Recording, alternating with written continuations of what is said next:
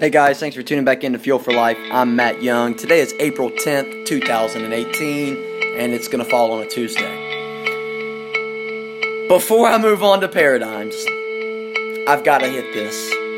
I heard it over the last few days, and I've just waited, and I've waited for the right part to hit me at the right time, and this morning it caught me. You see, people say, you know, it's easy to believe in God, and it's easy to believe that everything's going good, and to believe that everything's for you and everything is going to be for you in the future when everything is going good for you.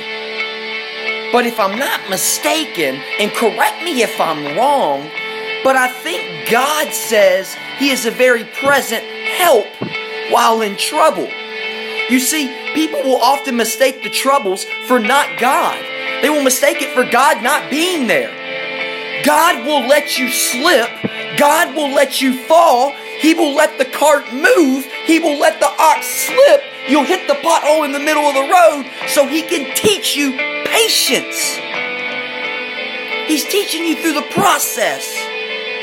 Because if you were just given your dream, if you were just given what you wanted immediately, that's one of the most dangerous things in the world that can happen. Be given something that you didn't earn. You'll lose it faster than you get it. But imagine if you fight for it. Imagine if you, you sit there and you struggle for it day after day after day after day. You won't be able to give up. That's why people that get their dreams so easily or that are just given opportunities or given things immediately when things go wrong, they give up. Why? Because they didn't fight for it. They didn't struggle for it. They didn't battle for it. They didn't cry for it. They didn't put in the hours, the late nights, the early mornings. In wrestling, when people told me after my first hernia surgery, Matt, you can't come back. You got months and months and months. I came back after three weeks.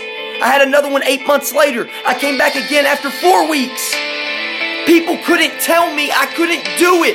I had fought too long. I'd struggled way too long for what I wanted. Where are you at right now? Do you feel like you're in the ground and that you're struggling? Because if you are, that is the ultimate affirmation that you're headed in the right direction. That God is right there with you. He's only asking for you to surrender. Because He's trying to show you whatever you've been asking Him to give you through this process. You can love the destination or you can learn to enjoy the process. Because when you get there, you'll be looking back over how you got there. Don't miss the moments while you're in them. The process is the greatest thing we can ever be given. Just another tip for another day.